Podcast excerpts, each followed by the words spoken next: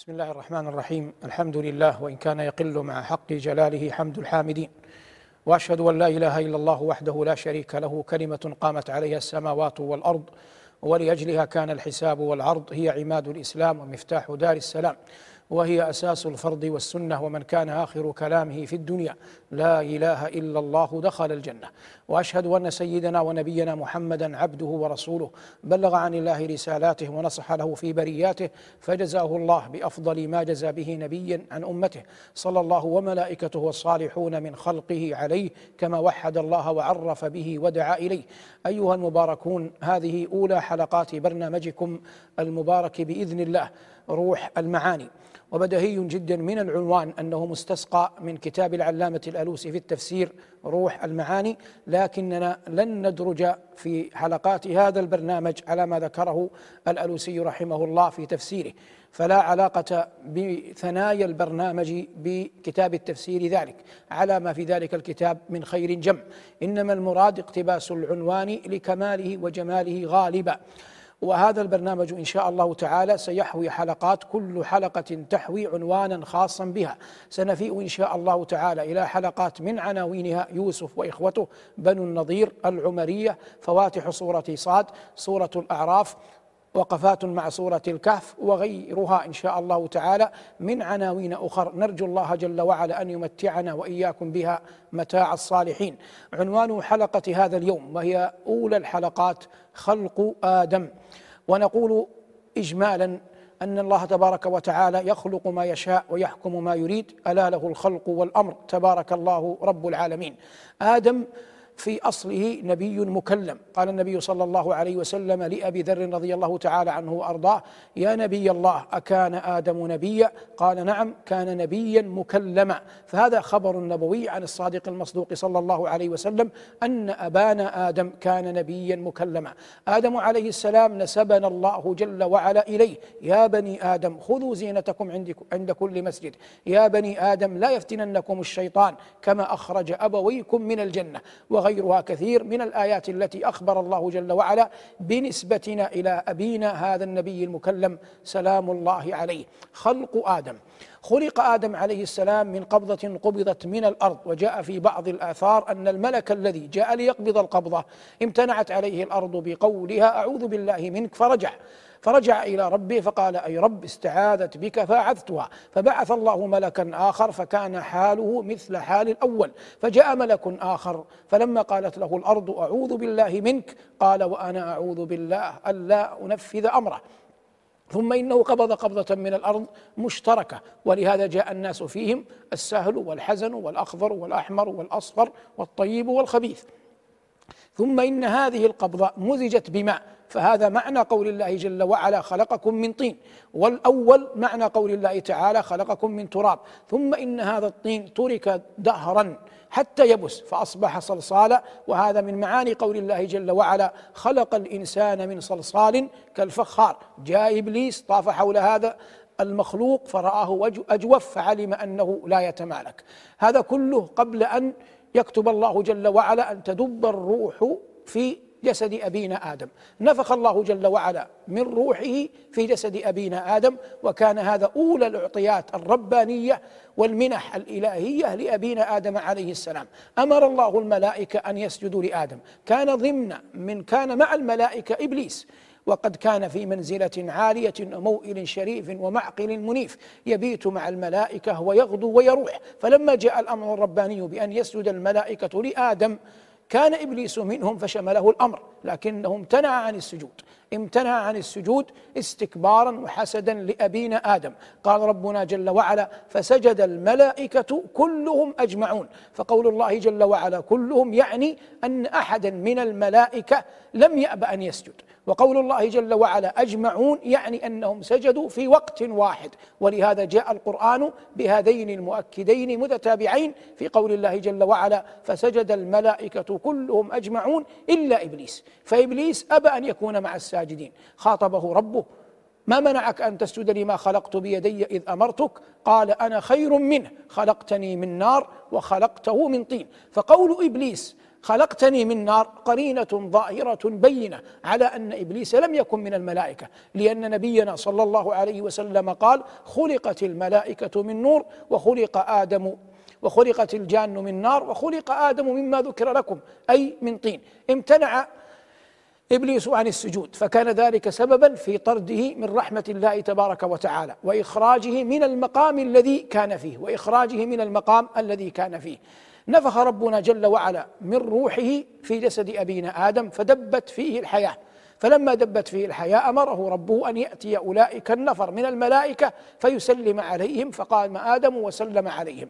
فكان هذا الأعطية الثانية لأبينا آدم فالأعطية الأولى أن الله خلقه بيده وفي هذا كمال التشريف له. ثم إن الله جل وعلا نفخ فيه من روحه ثم إن الله جل وعلا أمر الملائكة أن تسجد له. بقيت الرابعة أن الله علمه أسماء كل شيء. قال ربنا وعلم آدم الأسماء كلها.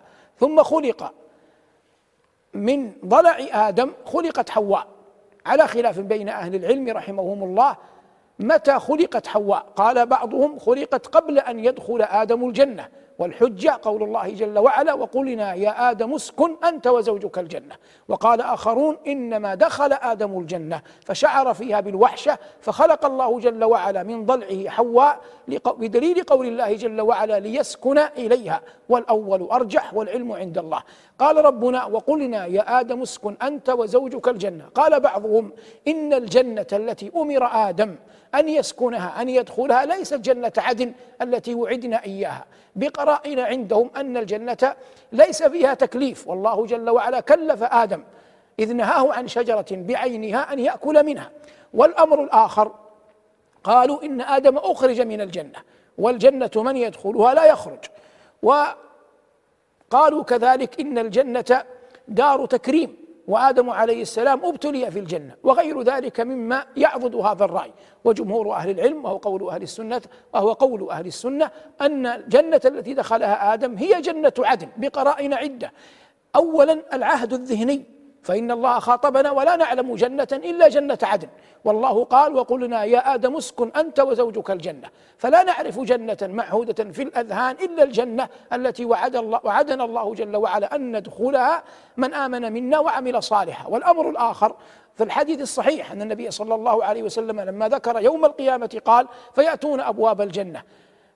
فيأتون آدم فيقولون يا آدم استفتح لنا الجنة. فيقول عليه السلام وهل أخرجكم من الجنة إلا خطيئة أبيكم؟ فهذا نص على أنه المراد بالجنة التي أمر آدم أن يدخلها هي جنة عدن والعلم عند الله لكن القول الثاني أرجح وأكمل وأقوى. والأمر كما يعلم عند الله تبارك وتعالى. دخل آدم الجنة ودخلت معه زوجه حواء كانت قد خلقت قبل ذلك. أمر الله جل وعلا آدم الا يأكل من الشجرة. فجاءه إبليس. كيف جاءه إبليس؟ ليس بين أيدينا آثار صحيحة صريحة في هذا المعنى لكن بين أيدينا شيء من الإسرائيليات.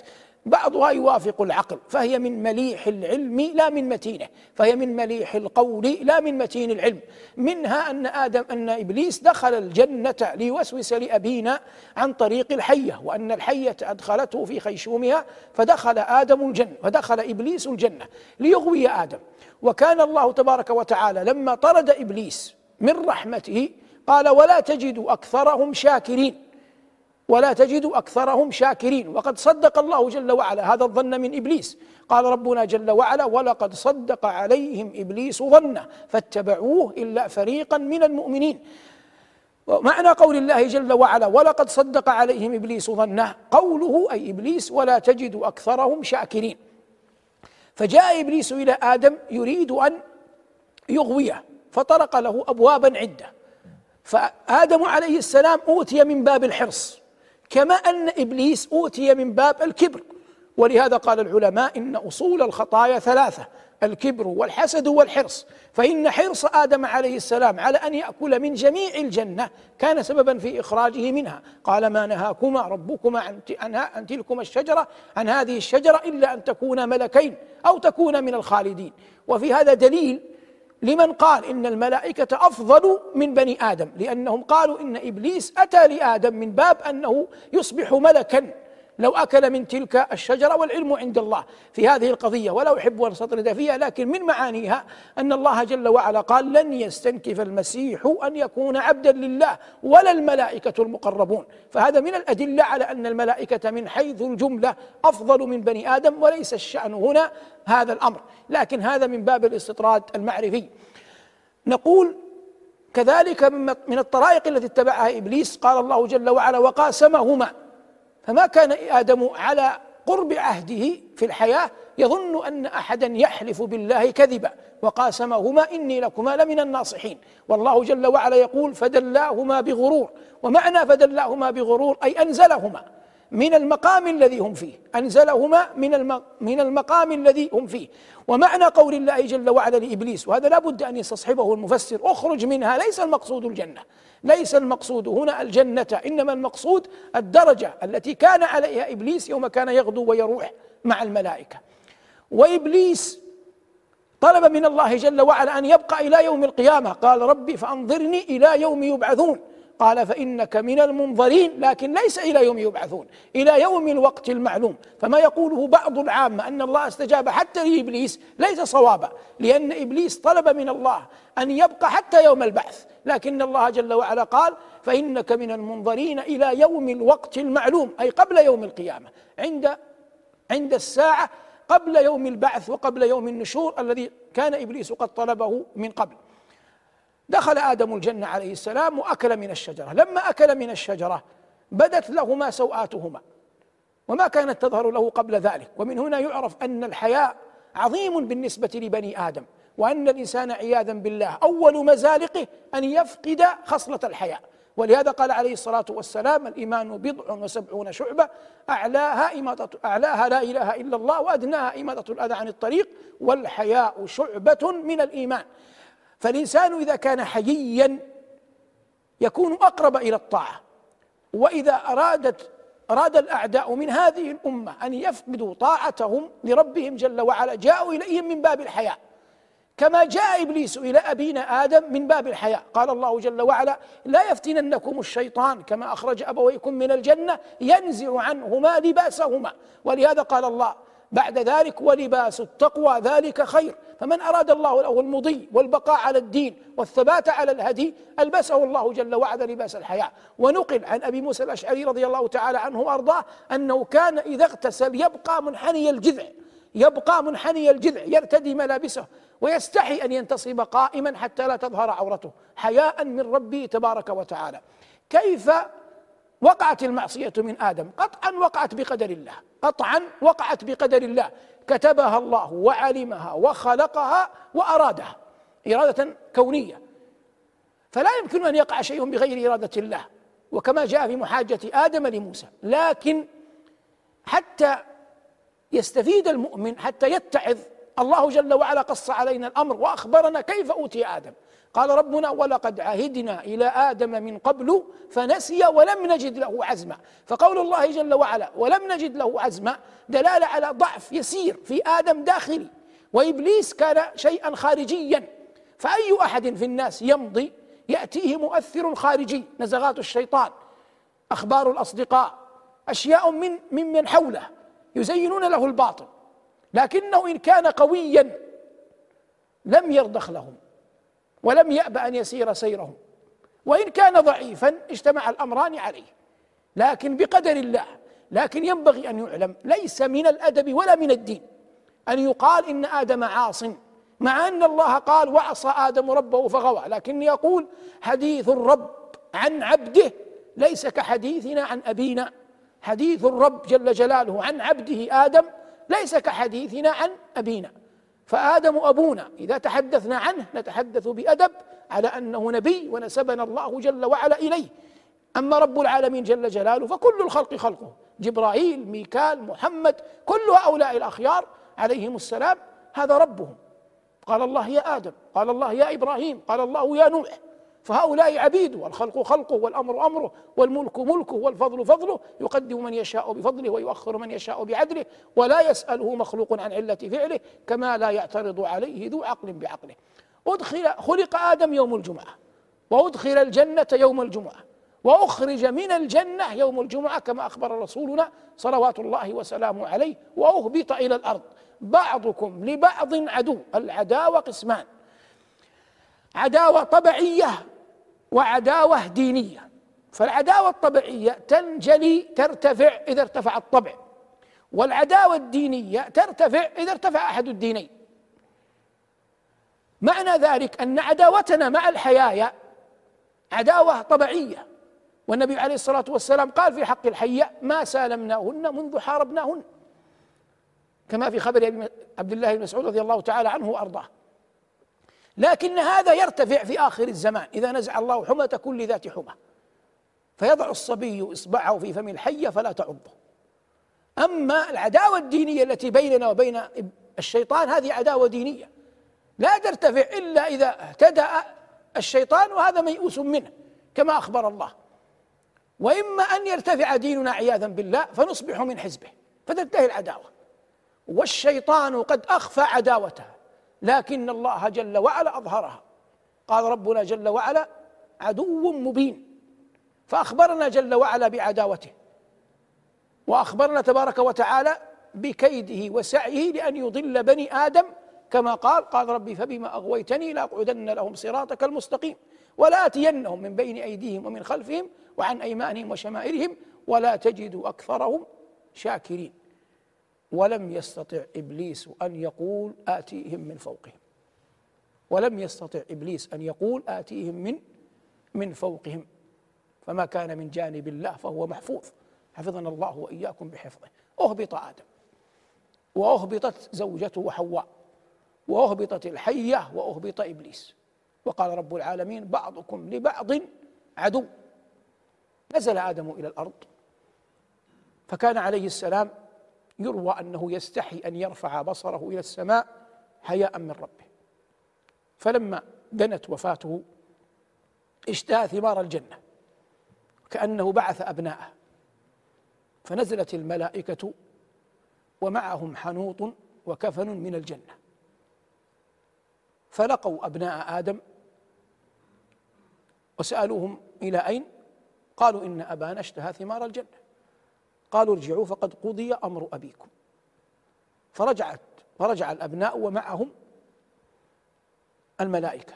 فلما أتوا إلى آدم عرفهم قال مرحبا برسل ربي.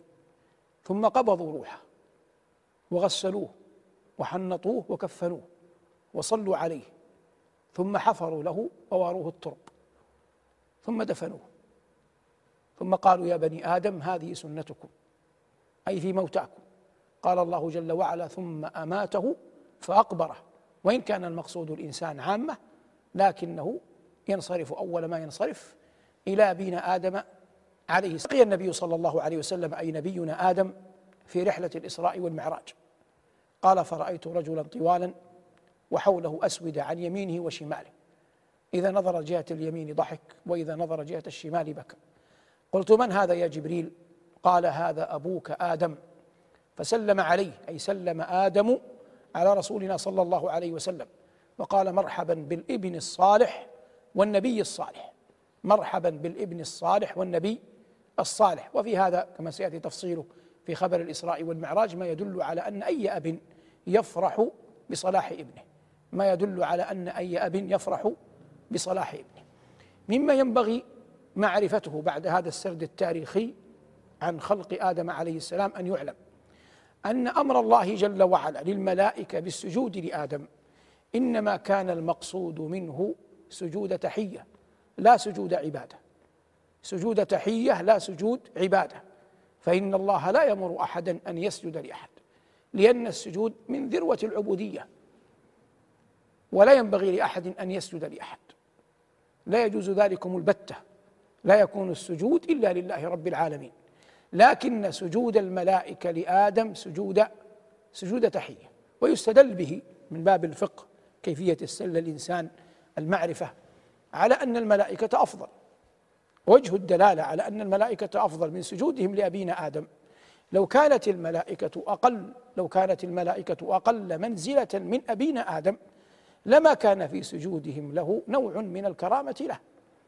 لكن لكونهم أفضل منه ومع ذلك يسجدون له. يكون هذا من تكريم الله جل وعلا لأبينا آدم عليه السلام. لما خلق الله آدم مسح على ظهره فأخرج من ظهره كل ذرية كل نسمة كائنة منه إلى يوم القيامة. فوجد في عيني أحدهم أي من ذريته بصيصا من نور. قال أي رب من هذا؟ قال هذا عبد من عبادي من ذريتك يكون في آخر الزمان. يقال له داود. قال كم جعلت من جعلت عمره؟ قال ستون عاما. قال أي رب زده أربعين أي من عمري. وقد جاء في الحديث فنسي آدم فنسيت ذريته. لما جاءت الملائكة توفى آدم وجحد آدم فجحدت فجحدت ذريته. وورد أن آدم عليه السلام لما مسح الله على ظهره والعلم عند الله رأى في ذريته المعافى والمبتلى. قال أي رب لو سويت بين عبادك فقال الله له يا آدم إني أحب أن إني أحب أن أشكر. فشكر الله جل وعلا منزلة عظيمة يتنافس فيها المتنافسون ويتسابق فيها المتسابقون وتكون بالجوارح والقلب واللسان. أفادتكم النعماء مني ثلاثة يدي ولساني والضمير المحجبة تكون بالثلاثة. كما أنه أخذ الله جل وعلا منا ونحن في عالم الأرواح. العهد والميثاق أن نعبده وحده ولا نشرك به. قال الله جل وعلا وإذ أخذ ربك من بني آدم من ظهورهم ذريتهم وأشهدهم على أنفسهم ألست بربكم؟ قالوا بلى شهدنا أن تقولوا يوم القيامة إنا كنا عن هذا غافلين. أو تقولوا إنما أشرك آباؤنا من قبل وكنا ذرية من بعدهم أفتهلكنا بما فعل المبطلون. هذا كله يسمى عالم الأرواح ويظهر والعلم عند الله أن معنى قول النبي صلى الله عليه وسلم الأرواح جنود مجندة ما تعارف منها ائتلف وما تناكر منها اختلف. أن هذا كان في عالم الأرواح كانت الأرواح تقابلت فألف بعضها بعضا وتنافر بعضها من بعض ثم أودعت ظهر أبينا آدم ثم كان ما كان من خروج الناس من ذكر وأنثى. ثم بعد ذلك لما أصبح الناس يتلاقون فالأرواح التي تلاقت في عالم الأرواح وقبل بعضها بعضا هي التي ينطبق عليها حديث ما تعارف منها ائتلف وما تلاقت في عالم الأرواح والعلم عند الله ولم يكن نوع من القبول بعضها لبعض أصبحت متناكرة فلا يألف بعضها بعضا في في الدنيا فلا يألف بعضها بعضا في الدنيا. يظهر ولا أجزم بهذا. أن الله جل وعلا لما أودع أرواحنا في ظهر أبينا آدم أبقى روح عيسى ابن مريم عنده. فالناس لما أهبط آدم كلهم ولدوا من ذكر وأنثى. والروح التي بقيت عنده جل وعلا وهي روح عيسى ابن مريم أعطاها الله جل وعلا لجبريل. فجبريل نفخ في جيب مريم ابنة عمران فوصلت النفخة إلى الرحم فكانت أن حملت بالمسيح عيسى ابن مريم من غير من غير أن يأتيها رجل. بخلق الله لآدم وخلق الله لحواء لا يتصور أن الخلق يقع إلا على صور أربعة. خلق رجل من دون امرأة وهذا كان لآدم. خلق رجل من غير رجل وامرأة وهذا كان لآدم. وخلق وخلق يكون من رجل دون امرأة وهذا كان لحواء. وخلق من امرأة دون رجل وهذا خلق عيسى بن مريم. وخلق من رجل وامرأة وهذا لسائر الناس. ولما جاء نصارى نجران إلى النبي صلى الله عليه وسلم وحاجوه زاعمين أن عيسى ابن مريم ابن الله تعالى الله عما يقول الظالمون علوا كبيرا واحتجوا بأن عيسى لا أب له.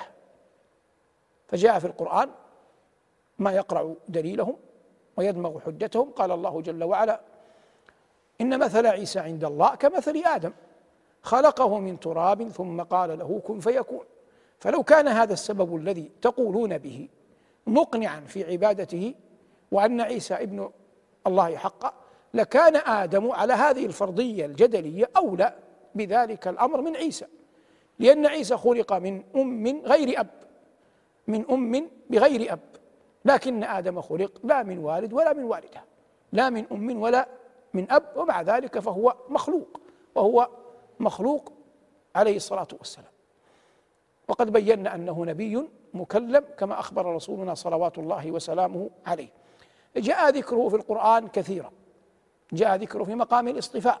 إن الله اصطفى آدم ونوح وآل إبراهيم وآل عمران على العالمين. وقال ربنا جل وعلا ثم اجتباه ربه فتاب عليه وهدى. ونسبنا الله جل وعلا إليه وفي هذا تشريف لنا وله. وأخبر الله جل وعلا أنه كرمه وكرم ذريته. ولقد كرمنا بني آدم وحملناهم في البر والبحر ورزقناهم ورزقناهم من الطيبات. خلق آدم كان عليه السلام عندما خلقه ربه ستين ذراعا في السماء. ستين ذراعا في السماء. ثم ما زال الخلق بقدر الله يتناقص. وقد جاء في الآثار ما يدل على أن أهل الجنة يدخلونها على طول أبيهم آدم. على طول أبيهم آدم ستين على طول أبيهم آدم ستون ذراعا. جردا مردا جردا أي لا شعر ينبت على أجسادهم ومردا أي لا شعر على وجوههم. وقيل إنهم يدخلون بعض الروايات تدل على أنهم يدخلون أبناء سن ثلاث وثلاثين أي على زمن على سن عيسى بن مريم حينما رفع والعلم عند الله. المراد من هذا كله بيان خلق أبينا عليه السلام أبينا آدم وقد جعلنا خلقه الحديث عن خلقه أولى الحلقات. الغاية من هذا كله أن يعلم أن الله جل وعلا أثنى على ذاته العلية بأنه الخلاق العليم. ويجب أن لا يشغلك أيها المبارك معرفة النكت العلمية. والمعارف الأدبية والإطلالات التاريخية على أن تفقه أن المراد الحق من العلم خشية الله. فالله جل وعلا أثنى على ذاته العلية بأنه خالق الخلق. فلما كثر في القرآن الحديث عن خلق آدم إنما هذا بيان لإقامة الحجة على العباد حتى يتبين لهم أنه لا خالق إلا الله. وفي هذا دليل بتوحيد الربوبية على توحيد الألوهية. والمعنى إذا كنتم تقرون أنه لا خالق إلا الله فوجب أن لا تعبدوا أحدا مع الله. قال الله تبارك وتعالى في أول آية طالب الله جل وعلا فيها عباده بتقواه. يا أيها الناس اعبدوا ربكم. هذه أول آية في القرآن جاءت فيها المطالبة بالعبودية لأن قبلها سورة الفاتحة. ثم فواتح سورة البقرة. وليس فيها في فواتح سورة البقرة إلا إخبار ليس فيها مطالبة. كله كان خبريا. ألف لام ميم ذلك الكتاب لا ريب فيه هدى للمتقين الذين يؤمنون بالغيب ويقيمون الصلاة ومما رزقناهم ينفقون ثم ذكر للكفار ثم ذكر للمنافقين ثم قال الله يا أيها الناس اتقوا ربكم. ماذا قال بعدها؟ يا أيها الناس اتقوا يا أيها الناس اعبدوا ربكم يا أيها الناس اعبدوا ربكم الذي خلقكم والذين من قبلكم لعلكم تتقون. فتمدح الله جل وعلا بأنه خالق الخلق. وهذا مما ينبغي للمؤمن أن يفقهه والله يقول هذا خلق الله فأروني ماذا خلق الذين من دونه. هذا خلق الله فأروني ماذا خلق الذين من دونه. ويقول في آية الطور أم خلقوا من غير شيء أم هم الخالقون؟ ويقول ربنا الله خالق كل شيء. الله خالق كل شيء. والنبي صلى الله عليه وسلم لما سئل سأله عبد الله بن مسعود أي الذنب أعظم؟ قال أن تجعل لله ندا وهو خلقك. أن تجعل لله ندا وهو خلقك. فالمرء يستحي من ربه. أن يكون الله جل وعلا خلقه خلق أباه أولا آدم ثم خلقه ومع ذلك يقع منه أن يكفر بربه ويجحد ويجحد نعمة ويجحد نعمته. هذا كله هو المقصود الأسماء والغاية الكبرى من حديثنا عن خلق آدم عليه السلام كما جاء منصوصا عليه في القرآن. تبقى بعض المسائل ها هنا وهناك من أفراد العلم حول هذه المسألة. أولاها ما المراد بقول الله جل وعلا أستكبرت أم كنت من العالين؟ قال بعض العلماء إن الملائكة على منزلتين. ملائكة في علو وملائكة دون ذلك العلو. فيكون معنى الآية عندهم أستكبرت أم كنت من العالين في خطاب الله لإبليس؟ هل أنت أصابك الاستكبار أم أنت من طائفة العالين من الملائكة الذين لم يؤمروا بالسجود لآدم؟ هذا تخريج الآية عند البعض. لكني لا أراه صوابا. لأن هذا العموم في الآيات ورد كثيرا في أنه لم يبقى أحد من الملائكة إلا وسجد لأبينا آدم عليه السلام. لكن المراد من هذا أن هناك أثر وهناك حظ من النظر في الاستقصاء العلمي. فالإنسان يبدأ أولا بالأثر. فإن عدم الأثر في القضية لا بأس أن يكون هناك حظ أن يكون هناك حظ من النظر. والتأمل والتبصر في في المسألة. هذا الاستدراك الأول. الاستدراك الثاني الذي يناقش في قضية خلق آدم عليه السلام قلنا إن إبليس دخل الجنة عن طريق الحية. ويقولون إن الحية كانت لها قوائم. ثم لما كان منها ذلك أي أن أدخلت إبليس إلى الجنة حكم الله عليها وعلى حواء. قالوا إن حواء هي التي أشارت على آدم أن يأكل من الجنة أن يأكل من الشجرة ورغبته فيها.